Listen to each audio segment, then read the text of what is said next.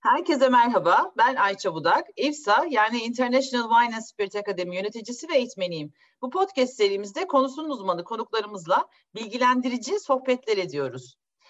Bu kez konuğumuz 20'li yaşlarından beri yeme içme sektörünün içinde çok farklı rollerde bulunan, tutkusunu profesyonelliğe taşımış sevgili Ebru Koralı. Ebru'cum hoş geldin. Hoş bulduk. Nasılsın? İyiyim, siz nasılsınız? Biz de iyiyiz, çok mersi. Evet, hadi o zaman hemen başlayalım. Önce seni tanıyarak başlayalım Ebru. Kimdir Ebru Köktürk Koralı? Yani ben kimim aslında? Ben e, bir İstanbulluyum. E, burada okudum. Biraz ekonomi okudum, biraz sanat okudum. Öyle yuvarlandım, gittim. Sonra kendimi bir çok erken yaşta, e, hatta öğrenciliğimden başlayaraktan, yani lise liseyle birlikte başlayaraktan iş hayatının aslında hep iş içinde buldum. Eğlenmeye çok yani çocukluğumdan beri meraklıyım. Eğlen, eğlenmeyi ve eğlendirmeyi seviyorum aslında. Benim ilk iş hayatım işte böyle okul turları, okul çayları, partiler falan düzenleyerek başladı. İşte 19 Mayıs 23 Nisanlarda Bodrum'a tur yapardım. Ondan sonra okul çayları yapardım ama hep iyi DJ'lerle çalışıyorum yani o zaman da var hani böyle şeyin bizim zamanımızda matineler olurdu. Yani zaten hani böyle çok genç ve işte ilk içki deneyimlediğimiz, ilk sokağa çıktığımız, ilk sigara içtiğimiz ve her akşam hava kararınca çok şaşırdığımız bir zaman evet. Kulüpten çıkıyoruz. Hey, eyvah ortalık kararmış falan, hava kararmış. Ee, böyle işte Nişantaşı'da o şimdiki Starbucks'ın olduğu yerde buluşulurdu ve oradan işte Harbiye'deki gece kulüplerine gündüz matinesine gidilirdi. Sonra işte 54 açıldı. Airport gibi böyle başka daha büyük mekanlar olmaya başladı. Ama onlarla birlikte biz böyle gece yine 12'ye kadar falan çıkma izinleri, işte caddedeyiz deyip karşıya geçme e, küçük yalanlarıyla, masum ve küçük yalanlarıyla aslında böyle bir hafif yolda bir gece hayatının içine girmiş olduk. İstanbul'da oturuyorum, e, Çubuklu'da oturuyorum. Boğaz'ı çok seviyorum.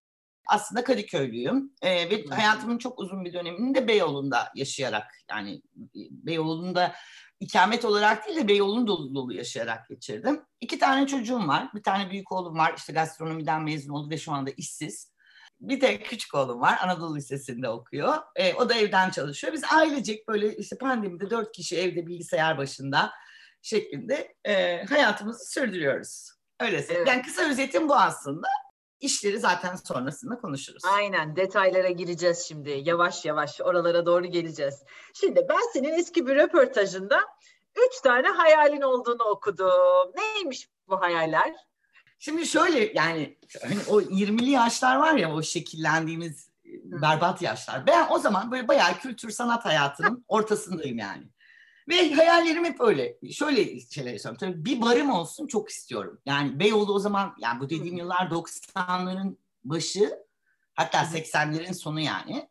Beyoğlu'nda inanılmaz bir değişim var. Gece yani böyle pavyonlar e, rock barlara dönüşüyor. İşte e, küçük pastaneler, e, boulangerie ya da işte patisserie bilmem ne oluyor. Yani her şeyin adının değiştiği, müşterisinin değiştiği ve çok hızlı değişti. Yani şimdi kızıyoruz hani Araplar geldi istila etti falan diye ama bir dönemi de bizim nasıl böyle büyükçe bir hamleyle değiştirdiğimiz bir dönem var. Dolayısıyla yani hiçbir şeyden korkmuyorum. Beyoğlu böyle 20 yılda bir değişiyor. Yine değişecek. Yine başka bir safha geçecek. Bu bir geçiş dönemi. Öyle bir dönem bizim hepimizin Beyoğlu'nda şekillendi. Benim jenerasyonumun, benim arkadaşlarım. Ben biraz o zaman çalışıyorum ama çoğunluk arkadaşlarım öğrenci. Ve tabii ki sinema konuşuyoruz, sanat konuşuyoruz, müzik konuşuyoruz. Öyle bir camianın içindeyim ve or- oralardan e, şekilleniyorum. Evet bir barım olsun istiyorum. Bir roman da yazmak istiyorum yani böyle kalın hani hayatımı yazsam bir roman olurdu şeklinde bir, bir durumum da var. Ve tabii ki hayatımızın anlamı o zaman için para kazanıp sinema filmi yapmak. Yani bunu ve çok yukarıda bir yere koyuyoruz yani hani en büyük önceliğimiz bu gibi davranıyoruz. Film yapmak. Yani şöyle e, ben hiçbir zaman kendi adıma e, bir film yapmadım ama yapan arkadaşlarımın hep yanında oldum ve onlara destek verdim. Başka yani yap, yine param olsa yani öyle çok harcayıp batırabileceğim paralar olsa yine film yapmak isterim. e, film festivalleri yapmak isterim. Zaten bu çok yaptığım bir iş ve para kazandığım da bir işti. Ee, öyle şekillendiğimiz için öyle. Yoksa hani onların çok da peşine düşmüş ve hani sinemayı biraz ayrı tutarak söylüyorum. Barım zaten çok erken. 26 yaşındaydım bir bar sahibi olduğum zaman. küçük bir barım olsun istiyorum. Bayağı büyük bir barım olmuştu o zamanın koşullarına. Tabii çok ortaklı yani sadece benim için bana ait bir şeydi ama benim olduğunu hissettiğim bir yerdi. Ama bu sadece benim hayalim değildi. Yani o zaman biz öyle şekilleniyorduk. Biz o zaman yani benim çevremde herkesin buna benzer hayalleri vardı. Ve çoğu da ben bugün yani bu işleri yapan insanlar hep o zaman bizim ilk gençlik arkadaşlarımız ve çoğumuz da başardık diye düşünüyorum. Çok doğru, çok doğru.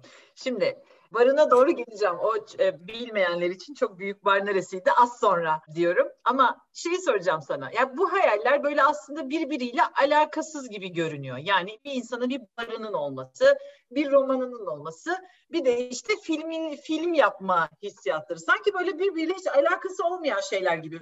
Öyle mi yoksa var mı birbirleriyle ilişkileri? Aslında var. Bak şöyle bizim bizde yok ilişkileri de şöyle Mesela bizde hani böyle bir sanatçı bohemi barla tabir edilir ya. Hani öyleydi yani. 20 sene önce böyleydi. Tabii, ben mesela tabii. Londra'da böyle bank finans merkezinin olduğu yerdeki bara gittiğim zaman çok şaşırdım. Yani çok sıkıcı adamlar işten çıkıyorlar. O işte CEO'lar, yöneticiler, finansçılar para pul allak bullak olmuş mesela. Öyle bir gecede gitmiştim. Mesela onlar için bizim gibi bir eylem değil barda olmak. Yani onlar sadece relax yani şat gidiyorlar. içiyorlar ve gidiyorlar. Bizim için öyle değildi. Bizim için derin sohbetler, tartışmalar bir nevi okul gibiydi yani. Bara gitmek Hı-hı. demek, bir adap öğrenmek, kendini ko- kontrol etmeyi bilmek, bir ölçülü ölçüyle bir flört etmek, ondan sonra o kafayla eve gitmek, eve dönmek yani bütün bunların hepsini barındıran bir şeydi. Şimdi insanlar evine en yakın yerde içki içiyor ya da yemek yiyor. O zaman öyle değildi yani. O zaman bayağı ben Suadiye'den Beyoğlu'na geliyorum. Etiler'e geliyorum. Yani bir dönüş problemi var. Hep kontrollü bir gerçekliğim var. Dolayısıyla hı hı. bir çevre içinde birbiriyle bağlantısı şu yönde. Hem bir sosyalleşme durumunu tanımlıyor aslında bütün söylediğim şeyler ve hepsinin de bir kolektif tarafı var. Yani hı hı. roman yazmak ve kapanmak dışında diğer ikisi birbiriyle bence benim için o zaman çok bağlantılıydı. Hı. Peki şimdi barın olması hikayesinden başlayalım. Ebru'nun e, ortak olduğu bar, barım olsun barım olsun dediği bar hakikaten öyle küçük bir bar değildi. E, bildiğimiz çubuklu hayal kahvesinden bahsediyoruz. Efsane. Yani oradan başlayalım. Bence sen o hikayeden başla bize. Çubuklu hayal kahvesinden. Benim bu böyle anlattığım dönem yani 92 yılı Beyoğlu Hayal'in açıldığı yıl aslında 92. Hmm. İşte ben de o zaman yani bir 3-4 yıl Beyoğlu'nda çalışıyorum. Yani ofisim Beyoğlu'nda, işte Sesam'da çalışıyorum sinemacılarla, film festivalleri yapıyorum falan. Yine öyle bir dönem Beyoğlu Hayal Kahvesi açıldı. Ve ortak arkadaşlarımız var. Yani açanları tanıyorum. Gıyap uzaktan tanıyorum. Biliyorum kim olduklarını. Fehmi ile bir jürilik yapmış Fehmi. İşte Serdar'ı e, şeylerinden, kuzenlerinden dolayı biliyorum filan. Ben de bir basın toplantısı vardı. Seni Seviyorum Rosa filmi için. İşte ben de bir gideyim bakayım şuraya yani ne olmuş filan. O zaman ama Beyoğlu hakikaten çok hareketli böyle geliyor yani bir, bir şey belli. Ben kapıyı açtım ve aşık oldum yani. Gerçekten hani bir mekanla bir müşterinin kurabileceği en acayip durum oldu aramızda. Ve ondan sonra Beyoğlu hayali ben evimden çok kullanmaya başladım. Çünkü bir ruhu vardı ve o ruh benim aradığım şeydi. Ben gerçekten eğlenmeyi, mekanlara bakmayı seven bir yani gece hayatını da gündüz yemeği içmeyi de seven biriydim. Ama Beyoğlu hayali aramızda tutkulu bir aşk hikayesi başladı. Yani bu herkes tarafından da bilinen bir şeydi yani. Ben devamlı oradayım. Cumartesi günleri bulutsuz, cuma günleri bulutsuzluk var, cumartesi sol staff var. Bütün şarkıları baştan sona ezbere biliyorum. Arkadaşlarımı oraya çağırıyorum, iş toplantılarımı orada yapıyorum, basın toplantısı yapıyoruz orada organizasyonlarla ilgili falan. Feci kullanmaya başladım. Aslında ilk ilişki benim müşteri, iyi bir müşteri olmamla başladı. Sonra hmm. e, onlar bendeki cevheri gördüler. Özellikle Serdar. Yani birlikte bir şey yapalım. Birlikte bir şey yapmak istiyoruz dediler. E, o birliktelik ne yaparız? İşte nasıl yani şöyle şöyle Serdar beni ikna etti. Benim o zaman çok iyi bir işim var. iyi para kazanıyorum falan. Hani gelecek planlarım Hani küçük bir bar evet okey de hani başka şeyler de yapacağım, yapmak istiyorum. Dedi ki şahane filmler yapacağız. Yani büyük para kazanacağız ve şahane filmler yapacağız dedi. Ben de okey dedim. Biz ikinci buluşmamızda böyle küçük toplantılar, konuşmalar yapıyoruz. Hani ne yapabiliriz biz bu hayatla ilgili değil mi? Mesela şöyle fikirler uçuşuyor. Hani araba sineması yapalım. Ama şeyi düşünmüyoruz yani bizde kabriyo araba yok ama işte nasıl araba sineması hani bir yer. Öyle hayaller yani çok tutarlı değil. Ben 26 yaşındayım. Yani bütün bunlar olurken şimdi benim oğlum 26 yaşında. Yani bakıyorum hani aradaki uç bucak falan korkunç. Neyse. Çubuklu'ya geldik. Ee, bir emlakçı orada bir işte balık lokantası açılmış. Sahipleri çalıştıramamışlar. Yani bir paraya birine çakıp kurtulmak istiyorlar yani bu hayattan. Hani olmamış onlar için. Biz geldik. Benim o zaman bir Uno arabam var. Böyle arabanın içine tıkış tıkış bindik falan. Yolda şey diyor Serdar'la Fehmi. Şimdi onlar tabii daha Beyoğlu ve Kadıköy insanı yani moda biri moda sineması işte hayal kahvesi falan. Onlar daha or yani Boğaz çok uzak yani. Gidiyoruz hı hı. gidiyoruz yol bitmiyor. Serdar dedi ki burada katiyen olmaz dedi. Fehmi o kadar kötümser bir hesap yaptı ki yani gecede işte 200 kişi gelse bile imkan yok dedi.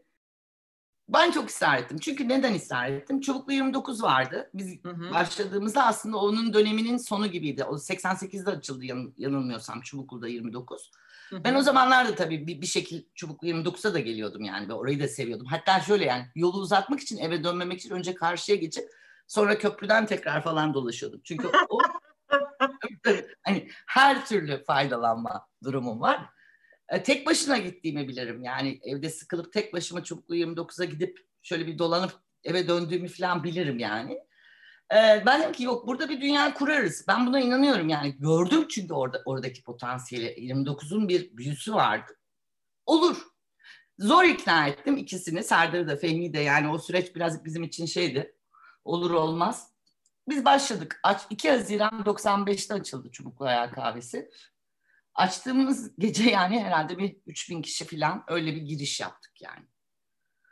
Çünkü çok kontrollü durumlar değil. E, bugünkü gibi hani böyle lütfen cevap veriniz. E, ben seni etiketledim, çağırdım falan diyen. Duyan gelmiş durumu var. Kadıköy tarafındaki bütün kuaförlerde kadınlar fön çekliyorlar ve akşama hazırlanıyorlar. Hani onları duyuyoruz. Beyoğlu'nun müdavimleri acaba gelecek mi? Hani o böyle de bir şey var. Onlar çünkü çok tedbirli yaklaşıyorlar ve bana da biraz hafif böyle şeyler yani kalkanları kaldırmış vaziyetteler. Hani bu kadın da yani nereden çıktı hayatımızın içine falan çok klasikler yani. Böyle belli açılarda oturanlar var. Onların sandalyesinin şeyi santimi kıpırdamıyor. Yani onlar öyle sabah geliyorlar oturuyorlar. Ve hep öyle kalsın istiyorlar. Ben de hep öyle kalsın istiyorum. Ama tabii ki Çubuklu'ya o hep aynılık olmaz. Yani Çubuklu bayağı o dönem hani sosyete, iş dünyası, yeni şekillenen medya medya hepsini kucaklayan bir yer oldu ve aşağı yukarı bütün müdavimlerde Ankara'dan gelenler mesela o dönem işte bu haber kanallarının yeni kuruluş zamanlarıydı. NTV kuruluyor, CNN Türk kuruluyor. Bütün yepyeni bir medya var aslında. Müzik kanalları kuruluyor. Müzikte çok ciddi değişiklikler var. Türkçe rock müzik yapılıyor. Hı hı. Mesela bu yani hepsi her şeyin bir araya geldiği bir dönemdi.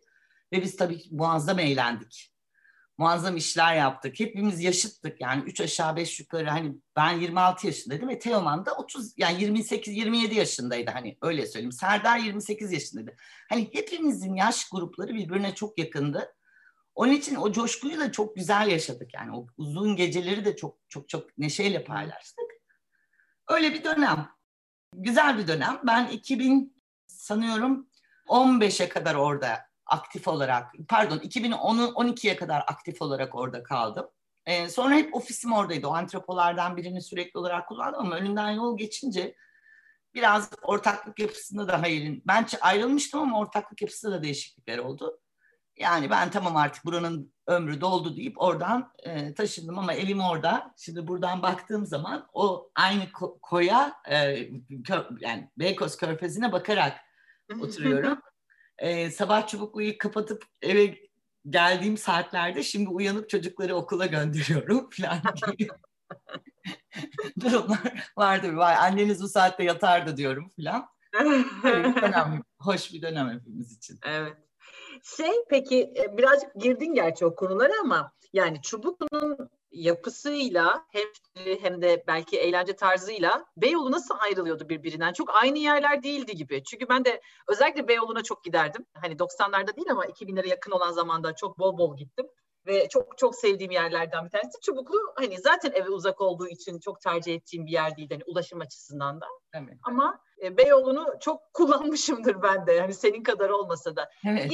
Nasıl ayrılıyorlardı sence bu iki mekan birbirinden? Ya benzer yani belli oranda hani şöyle söyleyeyim ortak kümesi iki mekanın hani yüzde otuzluk bir müşteri paylaşımı vardır. Yani Beyoğlu Hayal'e de giden, e, Çubuklu'ya da gelen. Ama Beyoğlu Hayal'e gidip de Çubuklu'ya hiç gelmeyen müşteri vardır. Hmm. Çubuklu'ya da çok benimsemiş, Beyoğlu tarafına hiç gitmeyen müşteri vardır. İkisini aslında yani aynı anneden olmuş iki üvey kardeş gibi düşünmek lazım. Yani evet benzer tarafları çok, ruhları çok benziyor, titreşimleri aynı ama haritaları farklı. Biri daha klasik bir mekan olmaya müsait, diğeri yazlık, bir kabrio, kırmızı hani BMW düşün yani hani herkes geçerken bakar öyle bir yer yani Çubuklu hakikaten çok gösterişli çok havalı bir mekandı o, o dönemin koşullarında ama evet. şöyle bir yer olmadı hiçbir zaman yani hiçbir zaman İstanbul'daki benzer yazlık mekanlar gibi bir kulüp ya da işletme anlayışı olmadı. Herkes elinde çok demokratik bir yerde. Herkes kapıda kuyruk bekler, biletini alır ve öyle girerdi. E böyle şampanya kovaları, viski masaları falan filan öyle şeyler hiç olmadı. Yani sen bir bira içerek de Teoman'ı dinleyebilirdin. İşte restoranda iyi bir hesap bayılıp yemek yiyerek de yani kalabilirdin. İstediğin gibi kullanma şansı vardı. Ya hiç öyle bir hani kişi başı bir hesap yaparak yola çıkmadık. Hep yani konserlerin parasını çıkartabilelim. Restoranı istediğimiz gibi yönetebilelim, yaşatabilelim.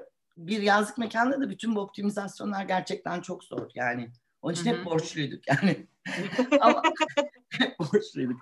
Böyle değildi yani şey. Ama hiçbir zaman kimsenin kimseyle yani hesap ya da pahalı bir yer algısı hiçbir zaman oluşturmadan bayağı bir sosyeteye baktık yani. Süper. Peki şimdi ben mesela baktığımda bugünün gece hayatıyla geçmişin yani o zamanların gece hayatını çok farklı buluyorum. Bilmiyorum belki hani benim de yaşımın e, o zamanki yaş olmamasından olabilir. Bilmiyorum hani bugünün gece hayatında tabii bugün derken 100 yıl olarak kastediyorum. Hı. Hani onlu yıllar olarak kastediyorum. Şu an Covid e, koşullarından bahsetmiyorum. Bugüne baktığım zaman hani 20'li yaşlarda olsaydım bugünün gece hayatından bu kadar keyif alır mıydım emin değilim ama o zaman gerçekten çok başka bir şey vardı. Yani başka bir rüzgar vardı, başka insanlar vardı gibi geliyor bana. Sen ne diyorsun bu konu için? Vardı. Gerçekten vardı. Yani şimdi bir kere çok standart bir eğlence anlayışı olduğunu düşünüyorum. Yani hani her şey fast casual hani diyorlar ya öyle bir de her şey öyle yani yeme, gece hayatı da biraz öyle geliyor. Hani tamam devam eden etmeyen vardır ama şimdi bir 20 yıl öncesine baktığın zaman yani sadece bizim tarzımızda canlı müzik, rock müzik yapan mekanlar değil. Yani onları ayırıyorum. Hani o, o bir dünya, Hı-hı. o bir başka bir dünya. Ya neler vardı şimdi düşün. 2019 diye bir yer vardı ya. Düşünsene yani. Ya. yani aklın durur. Yani Çubuklu'dan çıkardık biz Kilyos'a, Solar'a giderdik. Güneşin doğuşunu orada seyrederdik ve müzik devam ediyor olurdu. Yani bunun şu anda bu ülkede anılarımızda kalmış bir şey yani. Gerçekten öyle. İmkan yok. E, Taksim'i düşün. Talimhane ve Taksim civarını. Yani gay barlar var. Şahane müzik yapan kulüpler var. Gece kapısı kilitlenip sabah 11'de açılan kulüpler var. Yani, muazzam bir underground bir durum var yani. Şu an bundan bahsedebilir miyiz? İmkan yok. İmkan yok. Ya yani ben gecenin sonunda nereye gideceğimi Beyoğlu'na çıkarken bilemezdim. Yani Roxy'de mi kapatacağım, kemancıda mı kapatacağım, hayalden çıkıp eve mi döneceğim? Yoksa bir talimhane turu atıp bir tüventiye falan mı bakacağım? Ben bunların hiçbirini bilmeden çıkardım ve o rüzgar beni nereye götürürse oradan da evimize dönerdik paşa paşa yani bu kadar. Aynen. Ama muazzam bir çeşitlilik vardı. Türkü Çok. varlar bile çeşitliliğin bir parçasıydı. Hani biz sadece kendi zevk alanlarımızdan bahsetmiyorum yani. Hayal Beyoğlu'nda sabah sokağa girdiğimde bir mekandan çıkıp öbür mekana halay çekerek giden adamlar görüyordum yani. Devam ediyordu. Öyle bir coşkuyla yaşanıyordu bu şehir yani. Ya evet haklısın. Gerçekten çok uzakta evet. kalmış gibi görünse de hani 10-15 sene evvelden bahsediyoruz yani Tabii çok da uzak değil. Çok da uzak değil.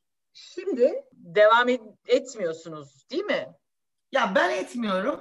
Yani bazı kırgınlıklarım var. Son hayal kahvesinde isim hakkıyla ilgili bana faks çekilip ödeme istenince Dedim ki arkadaşlar yani hani olaylar değişti herhalde deyip ben en son Atakent Hayal Kahvesi'nden sonra hani biraz havlu atıp çıktım geri. Yani şey kurumsal olarak küskünlüğü var ama arkadaşlarım tabii. Yani hala hepsini çok severek görüşüyorum ama hayat değişti. Yani hayal kahvesi nerede açılıyor? İşte AVM'lerde açılıyor. Anadolu'da açılıyor. Yani gene bir misyonu var. Hani Anadolu'da iyi bir konser dinleyebileceğiniz, aynı anda içkinizi içebileceğiniz çok sayılı, çok çok sayılı hatta hiç olmayan bir şeyi tanımlıyor. Ama yani benim için uzak bir, bir şey artık yani. yani seviyorum evet. arada gidiyorum bakıyorum falan ama yani böyle üzülüyor muyum falan öyle hislerim yok yani. O bizim büyümüş kendini yürütmüş bir çocuğum gibi bakıyorum. Ama ben yokum orada. Peki şimdi sen TÜRİD'in yönetim kurulundasın aynı zamanda. TÜRİD kimdir? Amacı nedir? TÜRİD'in yönetim kurulu ne yapar? TÜRİD neden var? Birazcık ondan da bahsedelim mi? Edelim. Yani sivil toplum örgütü TÜRİD. Turizm yatırımcıları ve gastronomi işletmecileri olarak geçiyor tanımı. Gastronomi işletmecilerini de iki yıl önce ekledik yani e, ilk kurulduğumuz Hı-hı. noktada başka daha daha işletmeciler odaklı bir şeydi ama gastronomiyi de ekledik. Ya ben kendi adıma e, bir bütünün parçası olmaktan ve bir sivil toplumun gücünü hissetmekten dolayı çok mutluyum. Kurucularındanım. Ve gerçekten belki benim hayatımda hani mezunlar dernekleri falan dışında tek üye olduğum dernek Turgit'ti. İlk başladığımda şu an daha aktifim sivil toplumda ama o zaman öyleydi. E, bir arada olmak çok kıymetli bir şey. E, bir arada olabilmek ve sorunlarla birlikte mücadele edebilmek için kurduk.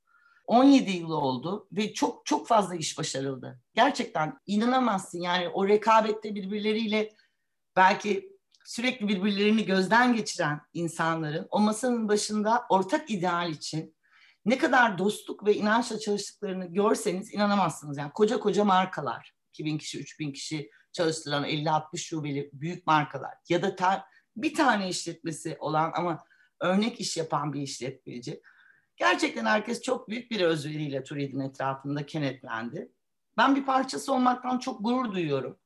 Ee, ve sivil toplumun gücüne de gerçekten inanıyorum. Çok iyi çözümler ürettiğimize de inanıyorum. Pandemi gibi hani büyük bir felaket karşısında biraz elimiz kolumuz bağlı tabii ki. Hani yapılabilecek şeylerin bir sınırı var ama en azından birbirimize çok iyi destek verdiğimizi, e, hmm. birbirimize çok iyi motive ettiğimize inanıyorum. Kıymetli buluyorum yani ve çok aktif çalışan bir dernek. Kaç üyesi var şu anda Ebru Turi'de? Turyed'in e, 200 üyesi var ama bu 200 üyenin yani 200 isim gibi düşün ya da 200 marka gibi düşün. Her birinin alt kırılımlarına baktığın zaman işte 50 şube, 60 şube, 200 şube hmm. mesela bir şaya grup zaten hani koskoca bir, bir şey demek gerekiyor. Yani toplam gıda perakendesi içinde yanlış söylemiyorum ama yüzde 20 ile 25 arasında bir oran Turid'in oranı. Yani çok az sayıda üyeyle çok büyük bir potansiyeli temsil ediyoruz ekonomik yönden. Evet, çok doğru. Bir de Marka Sokak var senin ajansın. Onu da sorduktan evet. sonra e, Turit'le birleştireceğim. Kendi ajansın Marka Sokak. Marka Sokak'la neler yapıyorsun genel olarak? Marka Sokak benim hep reklam ajansım oldu. Yani benim bütün yaptığım işleri ben iletişim üzerinden çözebiliyorum ve tasarımla çözebiliyorum. Dolayısıyla benim her zaman 20 yaşından beri bir ajansım, ekibim, güvendiğim arkadaşlarım, ürettiğim fikirlerim, çoğalttığım işlerim oldu. Marka Sokak aslında bir kreatif reklam ajansı iken bugünün koşullarında, koşullarına demeyeyim aslında bu biraz da tercihle ilgili bir şey. Dijital dönüşümünü başarıyla tamamlamış bir dijital ajansa, daha çok dijital çalışan bir ajansa yöneldi. Ee, özellikle e-ticaret konusunda iyi bir çözüm ortağı olarak konumlandı. Sosyal medya hesapları yönetiyor bizim çok eskiden de gelen e, ya da yeni eklenen devamlı çalışan, devamlı olarak hizmet alan bizden müşterilerimiz var. Ben çok uzun süre Anadolu müşterisiyle çalıştım. Anadolu markalar, markalarıyla. Onların ilk yola çıkış yol haritalarını, penetrasyonlarını hazırladım. Şimdi onlara e-ticarette destek veriyorum. Yani hikaye, yaptığımız işler biraz değişti ama birlikteliklerimiz hiç değişmedi. 20-25 yıllık bir ajans Parka Sokak. Bir tane de yapım şirketimiz var e, Sade Film diye. İkisini birlikte her zaman başka şeylerle uğraşıyor olsam da götürmeye çalışıyorum ve işlerimin bir, yani büyük bir kısmını da oradan yönetebiliyorum ancak. Peki sen gastroekonomi zirvesi yaptın Turit'le. iki kere gerçekleşti galiba. Üçüncü de pandemi girdi. Tarihi evet. ötelemek zorunda kaldın diye hatırlıyorum. Birçok işin başına, birçok sempozyumun, zirvenin ve benzeri her şeyin e, hayatına girdiği gibi onu da engelledi maalesef. Ama biz gene de neden bunu nasıl olsa bu işler bittikten sonra yapılmaya devam edilecektir diye düşünüyorum. Neyi amaçlıyor bu zirve? Bence birazcık da ondan bahsedebiliriz. Bizi bence eşsiz kılan işlerden bir tanesi bu gastroekonomi zirvesi oldu. Biz konuştuğumuz konuları, dağıttığımız hikayeleri aslında bize toplama fırsatı geldi. Şimdi biz gastroekonomiyi yaratıcı ekonomiler içinde dikkat çeken ve hızla büyüyen bir ekonomi türü olarak tanımlıyoruz. Bunu biz değil bütün dünyada bu yaratıcı ekonomiler dediğimiz şey işler. Hani bizde çok karşılığı olmayan, bizde hani hep otomotiv sektörü, inşaat sektörü falan gibi hani büyük ve baba güç sektörler konuşulur. Aslında bunlar işte yılda 4-5 büyüme gösterirken iyi senelerde gastronominin yarattığı ekonomi %11'lere 12'lere çıkabiliyor. Ama bu hiçbir Hı-hı. zaman tam olarak ölçülmediği için kayıp gitmiş bir hikaye. Biz bunu sadece böyle ekonomi gibi hani rakamlar üzerinden anlatmak değil de gastronominin değer zinciri içinde her halkayı kıymetli kılarak işte kırsal kalkınma, kooperatifçilik, coğrafi işaretli ürün, şarap kültürü, bar rotası, mandıracılık, eğitim, bilim, inovasyon, istihdam, tarım ve sonuç olarak gastronomi turizmi, restorancılık derken yani tarlada yetişen bir domatesin yarattığı bütün titreşimleri göz önüne sermek istedik ve gündeme taşımak istedik. Dünyadan ve Anadolu'dan harika örnekler bulduk. Bunları gündeme getirdik ve konuşulur olmasını sağladık. Aslında ben üçüncüsünü evet yapamadık yani bugünlerde bitmiş olması gerekiyordu. Dördüncüsünün bile hatta ama evet. e, dör, yani dördüncünün bir zamanı geçiyor şu anda. Ama yapacak bir şey yok. Gene konuşulur olacak. Gene gene yapacağız. Gene konuşulur olacağız. Hayallerimizin içinde var. Bir farkındalık da yarattığımızı düşünüyorum gerçekten. Bugün hiç konuşulmayan bir sürü şey gastroekonomi zirvesiyle gündeme geldi ve konuşulur hale geldi diye düşünüyorum. Yani Hı-hı. toparlayıcı bir güç o da. Evet aynen. Ben, benim de çok keyifle katıldığım sempozyum diyeyim ben kendi adıma. çok teşekkür ederim. Yine bekleriz. evet bundan sonra olursa da memnuniyetle tabii ki de e, hep orada olacağız. O yüzden demin anlattığın sebeplerle mi yani ta tarımdan işte önüne bir ürün olarak gelene kadar işte bar rotasını da ne bileyim restoranı da herkesi de her şeyde kapsadığı için mi mottosu gastronomi her yerde? Ne evet. demek gastronomi her yerde? Evet son yani yapılamayan 2020'deki yapılamayan zirvenin mottosu gastronomi her yerdeydi. Yani iki sebep var. Aslında demin bahsettiğim bu ekosistemin içindeki tüm bileşenlerin görünür olmasını sağlamak ve konuşulur olmasını sağlamak ve bunların arasındaki bağlantıyı gözler önüne sermekti. Bu her yerde kavramı, her yerde sözcüğünün altında bunlar vardı.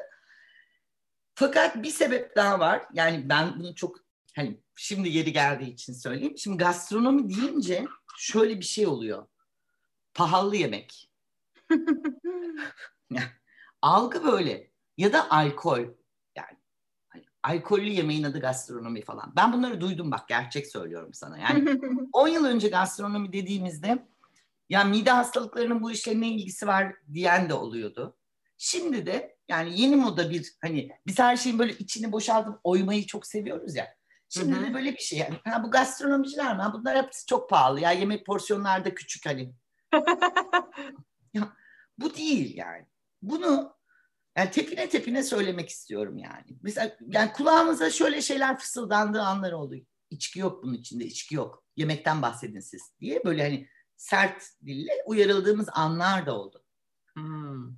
Bilakis ben hani şarap, bağır otası, üzüm, teruar, insan, bütün bunların hepsinin bu, bu bileşenin bir parçası olduğunu göstermenin görevim olduğunu düşünüyorum. O yüzden gastronomi her yerde demek çok istiyorum, çok da seviyorum. Peki kimler konuşma yaptılar bugüne kadar? Birkaç tane highlight e, söyler misin bize? Söyleyeceğim, söyleyeyim söyleyeyim. Çok güzel söyleyeceğim şimdi. Şimdi ilk başladığımız yıl e, üç ülkeye fokuslandık. Böyle bizi hasta eden ülkeler var. Mesela beni yani. Mesela bir tanesi Peru. kinoa yüzünden Peru'ya takmış vaziyetteyim. Çünkü biliyorsun bulgur kinoa karşılaştırması o da yürüdü yani. Şu an herkes bulgurun fiyatını, kinoanın fiyatını biliyor. Biz 50 sentten penetre ediyoruz. Kinoa 3 dolar. Yani bu niye böyle? Yani bunun yolu işte restorancılıktan geçiyor. Çok iyi bir marketingten geçiyor. Peru uzak bir ülke. İşte gidiyorlar başka ülkelerde restoranlar açıyorlar. Kendi ürünlerini tanıtıyorlar. Muazzam bir o pazar oluşturuyorlar. Şimdi hepimiz kinoadan bahsediyoruz. Ceviche yemeyi seviyoruz. Ee, Peru'ya da bir gün belki gideriz. Yani belki ama. Ama Peru ile ilgili acayip şeyler biliyoruz yani. Peru'da Peru markasını yöneten Isabella Falco diye bir hanım geldi. Açılış konuşmalarından birini yaptı. Çok enteresan bir kadındı. Bütün bu planlamayı, yani bunlar tabii tesadüfen olmuyor. Yani bu işte Gaston Acurio Londra'da restoranı açıyorsa bunun bir sebebi oluyor yani. Bunun bir de devlet politikasında bir payı var. Kadın bize bu hikayeyi anlattı. Ya inanılmaz bir şey. Hani bizim Turkualite dediğimiz hikayenin daha hızlı nasıl iyi sonuçlar verebileceği üzerine bir kurguydu. Çok çok iyi bir konuşmacıydı. Mesela onu çok çok e, etkilenmiştim. E, Danimarka'dan gene e, Food Denmark diye onların bir üst kurulu var. Yani bizde mesela hala bu tip birimler işte STK'lardan bahsediyoruz. İşte TÜRİT'ten falan bahsedebiliyoruz. Böyle bir algımız yok. Food Denmark e, diye biri geldi. Onlar da bütün yani bu İskandinav mutfağının ürünü olmayan bu İskandinav mutfağının bütün e, tasarım kültürüyle birlikte nasıl piyasaya sunul, sunulduğunu yani pazara sunulduğunu, dünyaya sunulduğunu, artan turizm gelirlerini, beslen, değişen beslenme alışkanlıklarını kendilerinin de yani bu işe nasıl önem verdiğini bunları anlattı. O da çok enteresandı. Sevdiğim bir konuşmacı. Bir de tabii ki şeyi çok seviyoruz. Hepimizin hastası olduğu San Sebastian. San Sebastian'dan da Basque Center'dan ve şeyden e, biliyorsunuz şeyin merkezi de orası. Gastronomi turizminin merkezi de San Sebastian olarak kabul Hı. ediliyor ve binaları orada. Ve bunlar işte bu Basque Center'da çok iyi işbirlikleri yapıyorlar. E, hem okulun yöneticisi e, Jose Aizega geldi hem de Inaka Azulamendi diye bir e, temsilci gönderdiler. İlk yıl bizim için bayağı böyle diplomatik bağlantılar açısından önemli bir yıldı. Biz tabii yine e, bu zirvenin de Turit gibi aynı ruhu da. Turit de hem perakende de konuşuyor, mağazacılıkta konuşuyor, hem turizmde konuşuyor. E, burada da bir köprü gibi arasında. Zirvede de öyle oluyor. Zirvede de hem Dünya Turizm Örgütü'yle çalışıyoruz birlikte. Yani Dünya Turizm Örgütü'nün gastronomi turizmi ayağında çalışıyoruz birlikte. Yine Birleşmiş Milletler'in yaratıcı ekonomiler kısmıyla da bir yürüttüğümüz bazı işbirlikleri var. Yani iki tarafta da iki örgütle de e, eşit oranda birlikte projeler üretiyoruz. Oradan da Marisa Henderson diye bir hanım geldi. Onun da çok ilham verici bir konuşması vardı. NAPA'dan biliyorsunuz NAPA'nın deneyimlerini tasarlayan Clay Gregory yanlış hatırlamıyorsam çok hoş bir onun da çok hoş bir sunumu vardı. İşte kimçi modasını öğren. Ay evet ya kimçi inanılmaz yani. Bir evet. ülke kimçiyle nasıl gastronomik turizm noktası haline gelir bence evet. çok efsanevi bir şey yani. Çok çok. Yine Tayland restoranlarının yurt dışına açılmam. Şimdi nereye gidersek gidelim mesela 20 yıl önce ben Almanya'ya gidiyorum. Diyorlar ki burada çok iyi bir Tay restoranı açıldı. Ya Almanya Tay yani ne alakası var? Gidiyoruz hakikaten. Sonra bir aşağı sokağa gidiyoruz. Orada da Tay var. Bu stratejiyi anlattı adam. Yani bu da bir mesela tesadüf. Hani dünyalar e, Tayland mutfağını çok sevip birdenbire açılmıyor. Gerçekten bir devlet politikası olarak yayılmacı. Ve onu yani şunu görüyorlar. Bak burası çok kıymetli. Tay lokantası açılıyor Almanya'da. Tay mutfağını deneyimleyen Alman bir bağ kuruyor ve yaz tatilini Tayland'da geçirmek istiyor. Ya bu ölçülmüş bir şey. Yani çok ciddi olarak bunu izliyor şimdi. Malezya da bunu izliyor. İşte Singapur da bunu izliyor. Bu çok kıymetli bir şey. Çünkü bir restoran sadece bir restoran değil. Aslında orası bir bilgi alışverişinin yapıldığı bir deneyim noktası. Yani sana ipuçlarını, gideceğin ülkenin mutfağı üzerinden bütün ipuçlarını veren bir information alanı yani. Çok çok çok kıymetli olduğunu düşünüyorum. Doğru. Bu ilk yıl böyleydi. İlk yıl böyle hikayeler çalıştık. İkinci yıl daha çok sosyal gastronomi ve gastronominin diplomasisini gündeme taşımak istedik. Orada da çok enteresan, e, hatırlarsın David Hertz ile Ebru Baybara'nın çok böyle ilham veren etkili bir açılışı oldu. Aynen. Sonra evet e, David zaten yani muhteşem o Gastromotiva projesiyle muhteşem. Hani bize hakikaten çok ufuk açıcı. Hı hı. E, ve gastrodiplomasi konusunda da yani biliyorsun ya baklavayı Yunanlılara kaptırdık. Döner zaten bizim tarhanayı niye yapıyorlar falan gibi şeyler. Aslında muazzam bir diplomasinin e, ateşini yakan hem bir rekabet hem de farklı işbirlikleri sunan bir alan. Orada da bir çok ilginç bir konuşmacımız vardı Paul Rockover diye. E, o konuştu. Meksika'nın gastronomi turizmini turizmi stratejik planlamasını yapan Laura Fandos geldi. Biliyorsun şu anda çok popüler Meksika. Yani Meksika yemekleri bütün dünyada hızla büyüyor. E, Yucatan inanılmaz deneyimler sunuyor ve ona göre planlanıyor falan. Bu projenin bir parçası olan İspanyol bir hanım ama e, o Latin kültürüne tabii çok hakim. O çok iyi bir konuşma yaptı. Çok etkiliydi. Gene işte Dünya Turizm Örgütü'nden de David Mora vardı. Bizden de çok iyi hikayeler var. Bizde, bizden de biliyorsun her zaman iyi bir üretici, hikayesi olan bir üretici. E, şarapla ilgili şarabı ne kadar önemsediğimizi de biliyorsun yani e, gündemde tutmak istiyoruz. E, onlara her zaman olanak veriliyor ve bir alan açılıyor mutlaka. Biz bir bütün olarak bakmaya devam edeceğiz gastronomi, gastroekonomiye diyelim. Süper. Peki bir şey söyleyeceğim. Şimdi bütün bunları duyup da tüh ya kaçırmışız diyenlerin geriye dönüp izleyebilecekleri bir YouTube kanalınız var diye hatırlıyorum. Var, var. Adı ne YouTube var, kanalı? Var. Gastroekonomi diye geçiyor yanılmıyorsam. Ama tabii ki baştan sona değil de çünkü çok uzun oluyor. Kesik kesik herkesin konuşmaların olduğu YouTube üzerinden izlenebilir. Alt yazılı olarak hem de güzel yani şeyi e, izlenebilir. Peki bu sene şimdi Mart'ı geçtik. Normalde Mart'tan Mart'a oluyordu aslında gastroekonomi. Ama Mart'ı geçtik. Dördüncüsünü, e, üçüncüsünü yapamadık. Dördüncüsünü öteledik diyelim. Üçü ve dördü öteledik diyelim hadi. Bu sene düşünüyor musunuz peki daha ilerleyen tarihlerde? Ben devamlı gün alıyorum Lütfü Kırdar'dan. Yani oluyor gibi davranıyorum. Mesela şu anda ilk günüm 23 Eylül. Çünkü şöyle hesap yaptım yaz e, şey düşmüş olur. E, belki toplantılara izin verilir. Daha ortalık karışmadan ben 23 Eylül'de yaparım diye bir hayalim var ama olur mu olmaz mı bilmiyorum. Bu benim herhalde altıncı falan erteleyişim. Devamlı yani devamlı Lütfü Kırdar'dan inanılıyor ve devamlı erteleniyor. Onlar da tabii ki bir, bir tek ben değilim bir sürü e, şey var tabii ki ama sürdürmek istiyorum elimden geldiğince. Hepimizin başında aynısı var maalesef. Hep beraber bekliyoruz gerçekleştirebilmeyi, e, güzel etkinliklerimizi. Peki gelelim senin filmine. Yani hayalin olan film bu muydu bilmiyorum. O ayrı, o mevzuyu ayrı konuşuruz. O bir sinema filmi bildiğim kadarıyla. Bu daha böyle belgesel tadında bir şey. Gastronominin kadınları. Hmm, konuşalım. Şimdi zirve geçen sene 23 Mart'ta. Ben de şöyle plan yaptım. 31 Mart'ta Böyle 50 kişilik bir salon buldum. Dedim ki ben bu kadınların hepsini toplarım. Biz kadın kadına bu hikayeleri bir hep birlikte seyrederiz. Ben de yani zirveden sonra benim için de bir hoşluk olur. Böylece bir seyrettirmiş olurum. Ondan sonra da işte 2-3 tane festival var göstermek, göndermek istediğim. Oraya da biraz daha kısaltarak filmleri gönderirim. Film gönderirim diye düşünüyorum. Çünkü filmi ben yani kesemedim.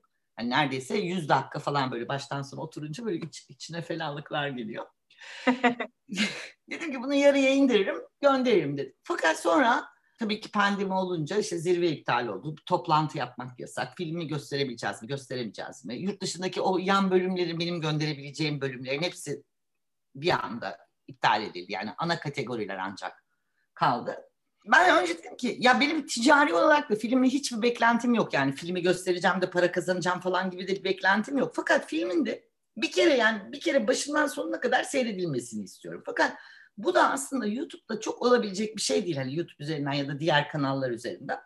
Çünkü oraya koyduğun zaman o filmi bir daha unut yani. Bir daha hani bir daha hiçbir şey olmuyor. Bir daha ne televizyonda bir şansı var, hmm. ne bir festivale gitme şansı var. Yani son yani son hamle. Ben dedim ki ben bunu en kötü kısa kısa keserim. Yani işte kim varsa işte Zümran Hanım'ınkini kısa keserim, Zümran Hanım'a hediye ederim. İşte Ayşe Hanım'ın var, Ayşe Hanım'a hediye ederim falan diye düşünürken ben bunu unuttum. unuttum yani. Pandemi girdi, yaz tatili geldi. Biz adaya gittik. Oradan çalışmaya başladık. Evden çalışmaya. Gerçekten unuttum. Filmi yaptığımı falan unuttum yani. Sonra metro bu sene hatırlattı da Betül Bildik sağ olsun. Dedi ki ya filmi göster, ne filmi filan. Hani gerçekten o kadar uzak. Hayır sonbaharda da biz Neyse iki taneyi kestim. Güzel iki tane yani şey Zümran Hanım'la e, Sevim Hanım var balıkçı. Onları ikisini kestim. Bari viral olarak şey Hı hı. atayım dedim. Ha, o kadar olaydan kopmuşum ki abim gönderiyor bana. Bak ne şahane kadınlar var. Keşke sen çekseydin bunları diye. Yani video dolaştı. video dolaştı ya.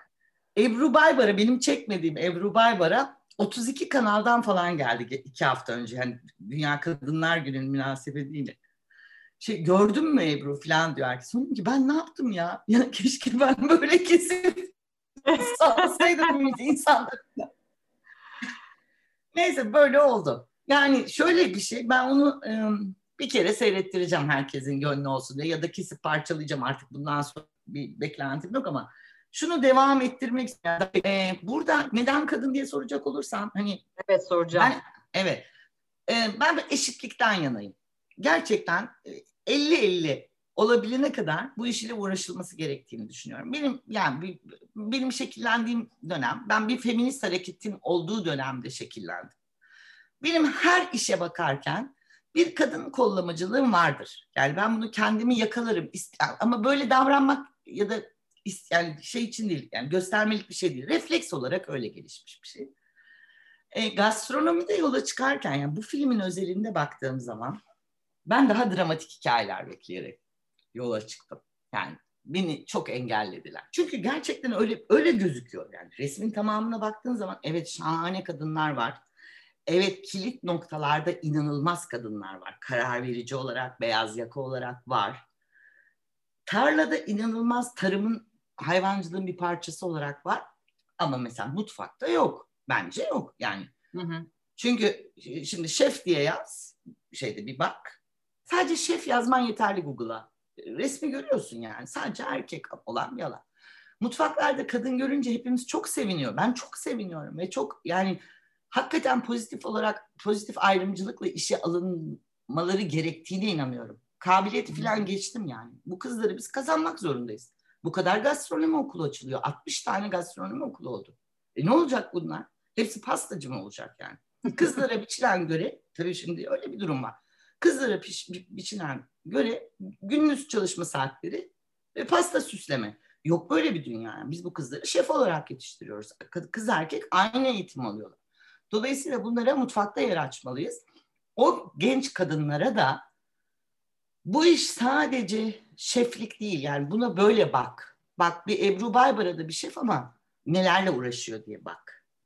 Yani Hı hı. Anlatabildim mi? Farklı örnekleri gözlerinin önüne sermek istedim e, ve onlara yeni iş fikirleri oluşturmak istedim. Aslında en önemli yani belki e, yapmak istediğim şeylerden bir tanesi buydu. Çünkü sinemadan da biliyorum. Herkes yönetmen olmak ister. Mezun olacaksın olacaksın yönetmen. Yani, yani olamayabilirsin arkadaşım. Yani yönetemeyebilirsin o ayrı bir case. Hepiniz şef olamazsınız yani. Mutlaka ara elemanlara da ihtiyaç olacak. E, en azından. Ya da bambaşka işler yapabilirsiniz. Bu gastronomi eğitimi size bambaşka kapılar açabilir. Hı hı. Ve dünya için bir iyilik yapabilirsiniz. Çünkü gastronominin bir sürü şeyi iyileştiren bir gücü var, bir potansiyeli var. Bunları görün, gözlemleyin demek istedim. Kadınlar meselesi bende böyle. Yani her şeyde böyle çalıştı bugüne kadar. Bundan sonra da böyle çalışacak. Devam etmek istiyorum. Birkaç tane daha çekmek istediğim hızla bu yaz çekmek istediğim birkaç kadın hikayesi daha var. Ben onu böyle bir organik yapı olarak hep muhafaza etmek ve hep gündemde tutmak istiyorum. Ve o farkındalığın herkese bulaşmasını istiyorum aslında. Bu kadınların ortak yönü neydi Ebru? En çok şuna dikkat ediyor ettim ortak yönünde. Hobi yani hobi hobi var ya hani hobiler tamam kıymetli ama benim projede yok.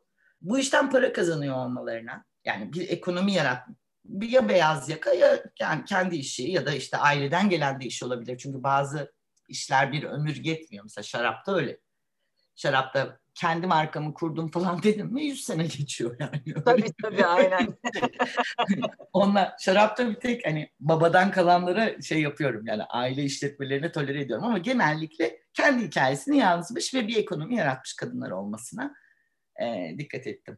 Şimdi geçen hafta 8 Mart'ta e, filmi eğer yanlış hatırlamıyorsam iki parçaya bölüp Gastrometro'daki konuşmaların Gösterdik. arasına serpiştirdiniz. Onlar gene orada duruyor mu yoksa biz bunu Yok, izlemek onları ben bugün ya da yarın kendi bizim gastronomi yani Sade Film'in YouTube kanalından e, şeye koyacağım. Belki duruyor olabilir bakmadım. E, metronun sitesine bakmadım. Ama o kısa parçaları ben bugün ya da yarın işte montajdan geldi yüklenince koyacağım yani artık herkes hani biraz en azından nasıl çıkmışım sorularına karşı. Yapmayı düşünüyorum. Böyle. Tamam ama uzun vadede o 100 dakikalık versiyonda izleyebileceğimiz bir ortam inşallah evet, evet. olacak diyorum. Onu, onu arada, da planlıyorum. bu arada ben bunun sonunun da gelmeyeceğini düşünüyorum. Çünkü yeni yeni başka kadınlar da çıkacaktır karşına. Mutlaka, mutlaka onları da çekmek isteyeceksindir. Belki yeni yeni 100 dakikaların da olabilir yani hiç belli olmaz. olabilir olsun istiyorum. Yani gösterme olanağını buldukça daha da çok çekmek istiyorum yani. Evet. evet. Süper. Peki sen de yıllardır gastronomi sektöründesin. Yani işte 26 yaşından beri diyelim. Evet. Ee, ama kameranın arkasındasın bu sefer. Peki önünde olsan ne anlatırdın? Kadınlarla ilgili olarak şunu anlatırdım.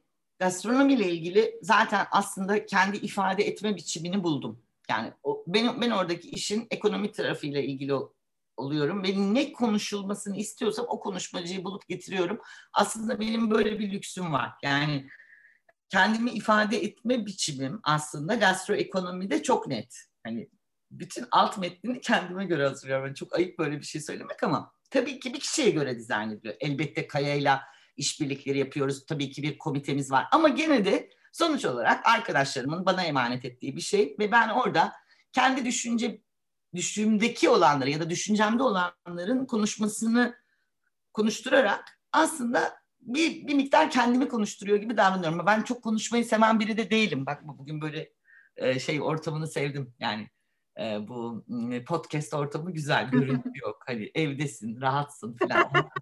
hani, hani o kameranın önü falan benim için korkunç yani. Çok aşırı utangaç biriyim ben bütün bunlar olurken. Hani bakma böyle rahat konuştuğuma hani zirvede mirvede de şey yapıyorum böyle çıkıp aralarda dolgu malzemesi yapıyorum. Ee, çok uzunca bir süre reklamcılıktan gelmeme ve şey olmama rağmen sunuma alışkın biri olmama rağmen üniversitede ders verinceye kadar kalabalık karşısında konuşurken çok sıkıntı duydum. Çok çok hmm. zordu benim için yani. Kanter içinde kalıyorum, ateşler basıyor, lafımı bilmiyorum filan. E, gene çok heyecanlanıyorum ama biraz daha alıştım yani. O öğrenciye konuşmak beni bayağı terbiye etti hani öyle söyleyeyim yani. Çünkü hazırlık yapıyorsun, bir sesini ayarlaman lazım. Sürekli bağırarak konuşman lazım. Yoksa uyuyorlar. Hani falan. o yüzden yani o dikkati üzerimde toplayabilmek için çok çaba gösterdim. Öyle alıştım. Yani kameranın önü biraz benim için sıkıntılı. Yani ne söylemek isterdim dersen kadınlar için e, ben kadınlar meselesinde çok önemsiyorum ve kadınların hikayelerini görünür kılmak isterdim. Yani en kenarda köşede dağın başında bir şeyi dokunduğu bir şeyi bir mamul haline getiren, çoluğuna çocuğuna doğru gıda hazırlayıp yediren, üreten, bu emekçi kadınların hepsinin çok konuşuluyor ve çok görünüyor olmasını isterdim. Çünkü biliyorsun bizim Anadolu'da erkekler kahvede. Yani ka- erkek yok. Çay, çaya bakıyorsun kadın. Fındığa bakıyorsun kadın. Harlaya bakıyorsun kadın. Bunları kıymetli kılmak isterdim. Gerçekten yani. Evet hani cennet annelerimizin ayaklarından kadın başımızın tacıdır ama sonuç olarak çalışan, acıyı çeken ve çok yorulan bizde hep kadın. Maalesef kadın. Böyle. evet. Şimdi bilmiyorum hani dinleyenler enerjiyi alabilmişlerdir diye düşünüyorum ama aslında enerji değil pozitif enerji diyesim var sana.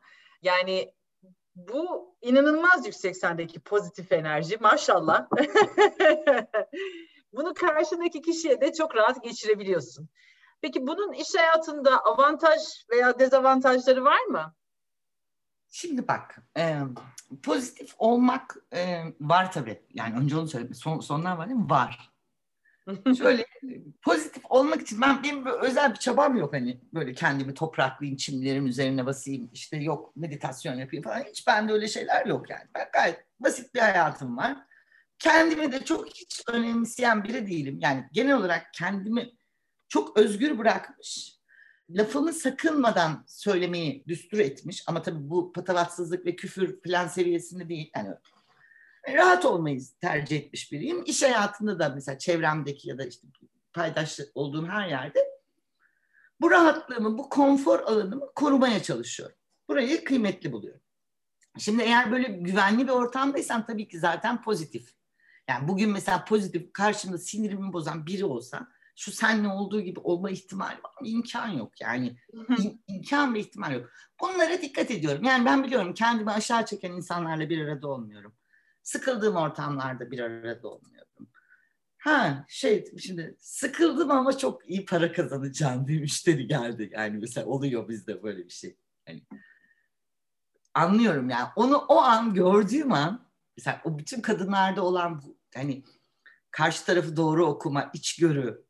Yani böyle tıks diye okuyorum. Diyorum ki bu ilişki asla yürümez yani. Bu, bu birliktelik ne onlara bir fayda sağlayacak ne bana bir fayda sağlayacak diyorum ve hemen arazi oluyorum. İşte bunlar kayıp kayıp oluyor. Yani idare edemiyorum bir şey. Hele şimdi hiç edemiyorum. Eskiden biraz daha sabırlıyım. Şimdi hiç idare edemiyorum. Böyle bir durum var. Peki. Gelelim birazcık da alkollü içkiler mevzularına. Rakı sever misin Ebru? Çok severim. Gerçekten rakıyı çok severim. Yani her türlü severim rakının rakıyı da severim, rakının e, muhabbetini de severim, adabını severim, rakı içeri insanları severim. Yani meyhaneyi severim, balık, deniz, ada kokuları, hani mezeler. Hani o rakının bütün göstergeleriyle birlikte hayatımda olmasından çok mutluyum. En sevdiğim içki benim benim rakı.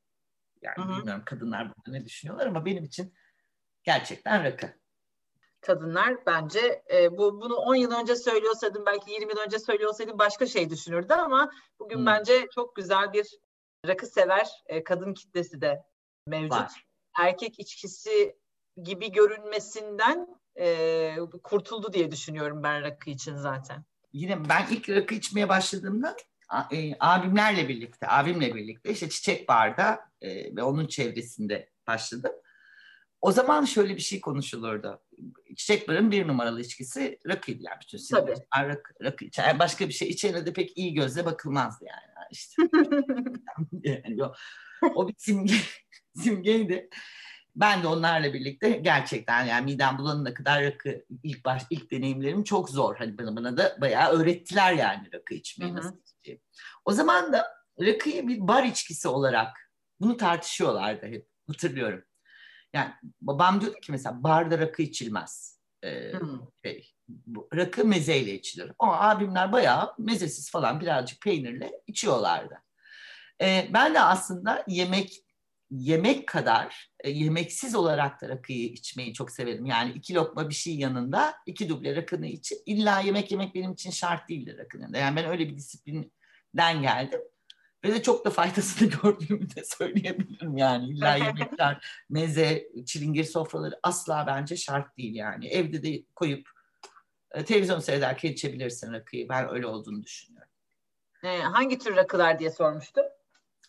Ya ben mesela rakı çeşitlemesine aslında saygı duyuyorum ve e, yani bu tabii ki bütün bu yeni çıkan rakılar, güzel şişeler, hoşluklar falan ama benim rakım yani ben biraz böyle geleneksel. Bizim evde mesela ben de her zaman asla olmazsa olmaz yeni seridir yani. O klasiktir. Hmm. Onun dışında hani bu yeni çıkan güzel rakılar oluyor. Onları tadı, tadarken hoşlanıyorum yani. Mesela bu uzun demleme vardı mesela. O hoş. Beğendim onu. Hı hı. Ee, bu yeni göbekler falan hoş. Güzel geliyor ama ben, ben, ben o kadar hani gelişmiş bir e, damak tadı değilim. Yani ben, o, ben ne bulursam onu içerim. Ama yani vazgeçmeyeceğim şey yeni seridir benim. Hani standartım odur. Hani onun üstü bir şey olursa hani daha böyle uzun bekler de olur ama olmasa da olur yani. Aramam o kadar. Meze filan da dedin. Ne tür mezeler? Favoriler var mı? İlk beş. İlk beş tarama. Bir. Benim, bir iki. bende de öyle başlıyor ya şahanesin. Taramayla başlıyorum yani.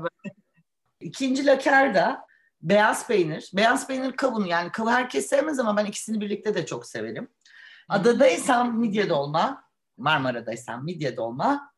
Beşinci fark etmez. Yani bir zeytinyağlı olabilir. Yani bir zeytinyağlı bir yoğurtlu mutlaka benim rakı içtiğim masada olur eğer meyhanedeysem. Ama mesela evde içiyorsam bir tanesiyle de içerim bunların hiç fark etmez. Yani bir beyaz peynirle de ben iki duble rakımı içer devam edebilirim. O kadar hani yanında çok yemek aramam ama meyhanedeysen mutlak bir yoğurtlu, bir zeytinyağlı mevsimine göre. Ama hmm. mutlaka iyi bir lakerda, iyi bir tarama. Yani mesela bu şeyde çok özledim. Gerçi Reşat filan eve gö- gönderdiler ama gene de onun yani dışarıda tarama yemenin, lakerda yemenin tadı bir başka yani. Katılıyorum. Ee, pazar, cumartesi günü kadınlar olarak Beyoğlu'nda meyhaneye gittik. Hmm. E, Yakup'a gittik. Böyle biz e, 12-13 kadın olduk. Yan masada da böyle 30'luk kızlar vardı. Aldık telefonlarımızı birbirimizi. Onlar da bir 10 kişi oldular. Bizim biz de gittik şeyde Yakup'ta yoktu ama aldırttık hemen tarama geldi. Şahane bir laker da geldi. yani muhteşem bir sofra oldu yani. Öyle çok yani meyhaneyi ben gerçekten seviyorum yani arkadaşlarımla birlikte meyhanede olma. Evet. Benim için olağanüstü bir şey yani. Bunu biz eskiden her akşam yapardık. Şimdi biraz tabii azalttık yani pandemiden dolayı da iyice zaten yok oldu da aynı. Gene de ama haftada bir kez en az meyhaneye gitmeye ben maksimum şey gösteriyorum. E, çaba gösteriyorum. Nerede içersin sorusunun cevabını da aslında birazcık verdin. Aslında evet. evde içerim dedin. Ondan sonra meyhanede içmeyi çok severim dedin. E, ada filan da dedin bu arada. Ya, ya ama böyle söyle, sen söyle. Yok yok. Ya böyle spesifik olarak ya illa da şurası var ya hani şimdi gitsem oraya giderim dediğin yer mesela atıyorum. Özlediğin ve şimdi orada içerim dediğin yer. Hmm. Şey yani benim için illa orada içerim dediğim hani rakı, rakı özelinde Marmara Adası.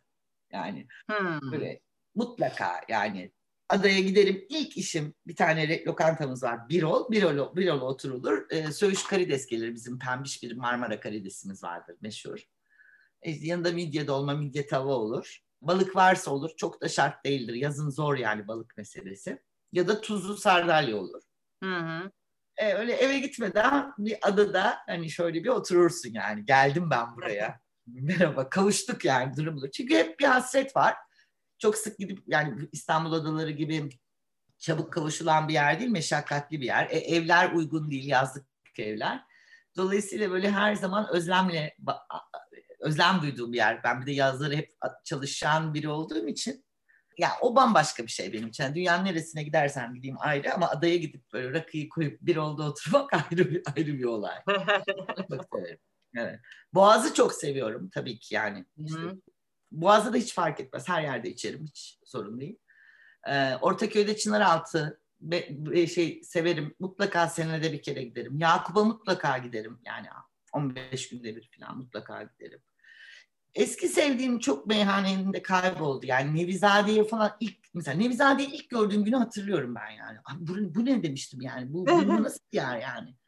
yani çok, tabii genç yaşlarda şey olunca böyle etkileniyorsun yani o böyle o coşku, o heyecan, o adap yani Hasan Pulur yanında oturuyordu falan böyle falan oluyorsun. Çok çok güzeldi. Şimdi de güzel. Şimdi de bizden sonraki kuşak bizim için aynı şeyleri söylüyor. O bir el değişikliği oluyor yani. Çok Tabii. çok güzel. Ben seviyorum. Meyhaneyi ve rakı, rakı ile birlikte gelenleri çok seviyorum. Peki kiminle rakı içmeyi seviyorsun? Önce kızlarla, kız arkadaşlarımla yani 50 60 50 70 yaş arası bir grubumuz var. E, onlarla en çok seviyorum. E, eşimle severiz. Yani böyle hemen bir öğlen rakısı çıt çıt yaparız yani. Ama arkadaşlarımla genel olarak arkadaşlarımla birlikte çok severim. Babamla çok severdim. Yani babam da etkisi vardır rakı e, sevgili hmm. aslında. Yani biz çocukluğumdan beri bizim hep soframız rakı sofrasıdır yani. Rakı ve meze vardır yani bizim soframızda. O yüzden rakı kıymetli. Evet. Gerçekten öyle. Bir şeye gel diyorum. Sen de bahsederken gastroekonomi zirvesinden de bahsederken işte hem NAPA'yı ağırladığını hem de bizim ülkemizden de bu anlamda konuşmacılar olduğundan da bahsettin. Bağ ve şarap rotaları hikayesinden bahsediyorum. E, sence bu rotalar, bu ülkedeki şarap üretimi gastronomi turizmi açısından ne kadar önemli? Çok, çok önemli olduğunu düşünüyorum. Rota meselesi böyle bizde çok yüzeysel geçiliyor Hı. ya. Aslında çok korumacı bir fikir. Yani eğer bir rota üzerinde, şimdi tek bir yerden bahsetmiyoruz yani bir, bir rotadan konuşabilmek için birkaç noktanın birbiriyle benzerlik taşıması gerekiyor. Dolayısıyla e, rota dediğimiz zaman hem bak çevre ve kültür değerleri açısından hem e, göç açısından inanılmaz bir korumacılık getiriyor. Eğer kendi çev- bulunduğu yerde para kazanıyorsa o adam göç etmiyor, o toprakta kalıyor ve oraya sahip çıkıyor. Çevre açısından, e, çevrenin turizm değerleriyle paralel olması lazım. Oraya zank diye bir bina dikemiyor, kuruyor. Eğer tarihi ögeleri varsa ona da sahip çıkıyor. Kültürünü de yaşatmış oluyor. Çünkü kültürünün bir pazarlama unsuru olarak düşünüyor ve ona da sahip çıkıyor. Dolayısıyla bir bağcılığın ve bu agroturizmin ya da şarap turizminin ciddi anlamda bir koruma etkisi getirdiğine inanıyorum.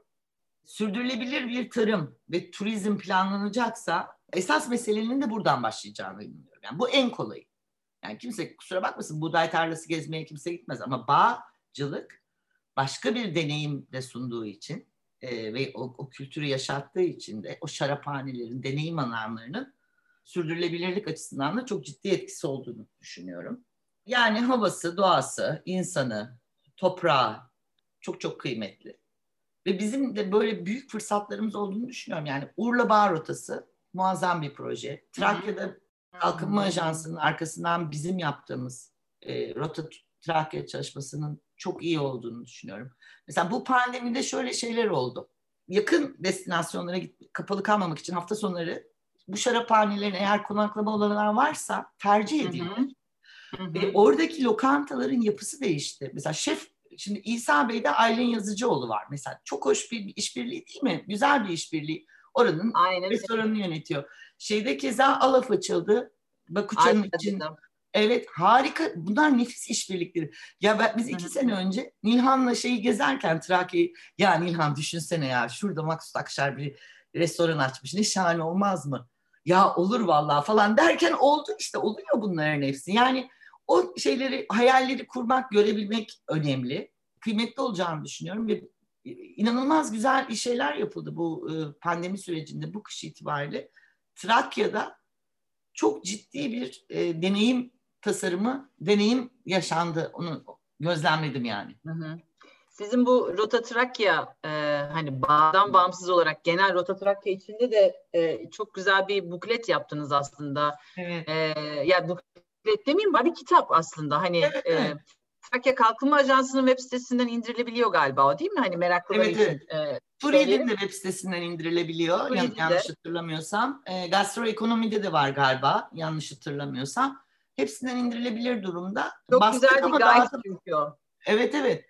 E, tabii çünkü sadece e, şarap ve bağ rotası değil aslında peynir rotasının da mesela önemi var. E, bisiklet yollarının, parkurların hepsi birbiriyle bağlantılı. Yani tabii. hepsinin birden çalıştığı bir süreçte çok iyi sonuçlar alınabilir diye düşünüyorum. Evet. Peki e, bu şey açısından rakı önemli mi? Hani bu gastronomi turizmi açısından diyelim. Şimdi rakı e, bir rota olarak yani rakının üretimiyle ilgili yani bende bir görsel şey yok. Hani böyle hani bir şaraphane gibi Hı-hı. ya da bir bağ gibi bir hikaye benim gözümün önüne gelmiyor. Ama ya ben şöyle düşünüyorum. Bu ülkeye gelen herkesin bir meyhane deneyimi yaşaması gerektiğini düşünüyorum. Mesela bizde zaten bak iki, iki konu çok çok önemli. Bir tanesi kahvaltı. Eşsiz buluyorum yani. Hani bana uygun değil ama bir deneyim olarak ilginç pazar, bir pazarlama argümanı. Hı hı. İkincisi meyhane çok kıymetli ve bize özel olduğunu düşünüyorum. Çünkü bu meyhane yani özellikle İstanbul'a özel olduğunu düşünüyorum. Çünkü İstanbul meyhanesi çok taklit edilebilir bir şey değil.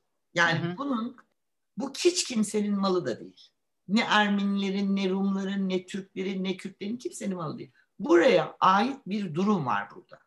Hı hı. Dünyanın en yani güzel Atina'ya gidiyoruz ya da işte Yunan adalarına gidiyoruz. Bu meze çeşitliliği değil. Bizim burada hı hı. bambaşka bir şey olmuş vaziyette ve bu bunun devinimi de devam ediyor. Bu gelişiyor, bazıları eleniyor, bazıları geliyor. Evet, bütün meyhanelerde aynı şeyler de olabilir. Ben bundan da rahatsız değilim. Her gelenin meyhane deneyimini yaşaması gerektiğini düşünüyorum. Ee, ve bunun yani adabının işte e, çilingir sofrası denen şeyin farkının hepsinin konuşulması ve gelen misafire aktarılması gerektiğini düşünüyorum. Şimdi buraya geldiğim için bir şey söyleyeceğim. Çok canımı sıkan bir durum. Şimdi meyhane lafı şeyden kaldırılıyor biliyorsun. Ta- tabelalardan kaldırılıyor. Ya ben bilakis bunun böyle fosforlu neonlarla hani gazino neonları vardı ya. Hani öyle renklenmesi gerektiğini düşünüyorum meyhane. Çünkü orası sadece içki içilen bir yer değil yani kültürel bir alan olarak işaretlenmeli ve kıymet Doğru. verilmeli.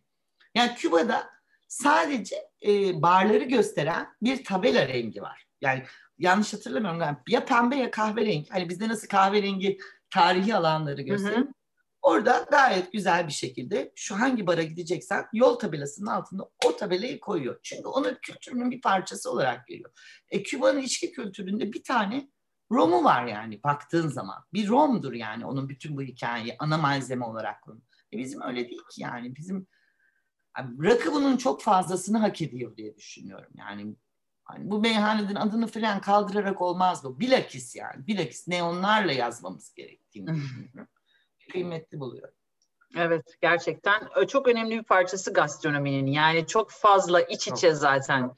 Hani bizde biraz daha şarap sonradan öğrenilmiş gibi duran bir şey ama tabii ki o da bu toprakların çok çok çok önemli bir öğesi.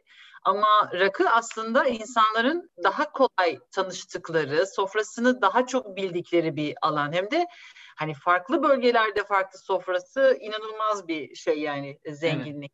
Kesinlikle. Şimdi, Rakı, e, rakıdan gene şaraba doğru döneceğim. Rakıyı Ha. sevdiğini biliyoruz zaten onu konuştuk. Şarabı seviyor musun? Seviyorum. Tabii ki Ne seviyorum. tür şaraplar? Ya ben her yine bak yine benim ya öyle hani hım çok sofistike şu şarabı severim yani o da şöyledir falan öyle, öyle bunlardan ben biraz im- yani tedbirli yaklaşıyorum. Ben mesela şey de seviyorum. Tatlı bir porto şarabını da seviyorum. Güzel böyle vakti saati gelmişse.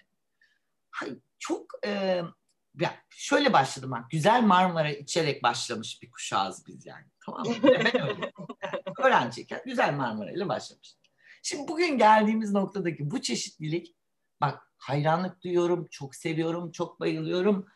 Ee, çok hoşuma gidiyor ama benim için çok fark etmez. Ben yanımdaki insanlar benim için önemli. Yani kimle içtiğim çok çok önemlidir. O yüzden hani tadın da onunla bağlantısı olduğunu her zaman yani bazen kötü bir şarabı bile içersin yani hiç önemli değildir. Oradaki ortamdır önemli olan.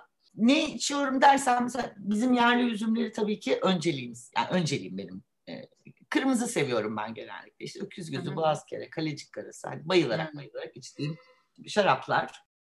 Onları çok çok seviyorum. Beyaz tatlımsak şarapları çok seviyorum. İyi bir başlangıç olduğunu düşünüyorum. Ama beyazla başlarsam da mutlaka kırmızıyla devam ediyorum. Hani bütün bir gece bir beyaz şarap içerek bilemiyorum yani olmaz diye düşünüyorum. Benim. Zor diyorsun. Zor, peki. Zor.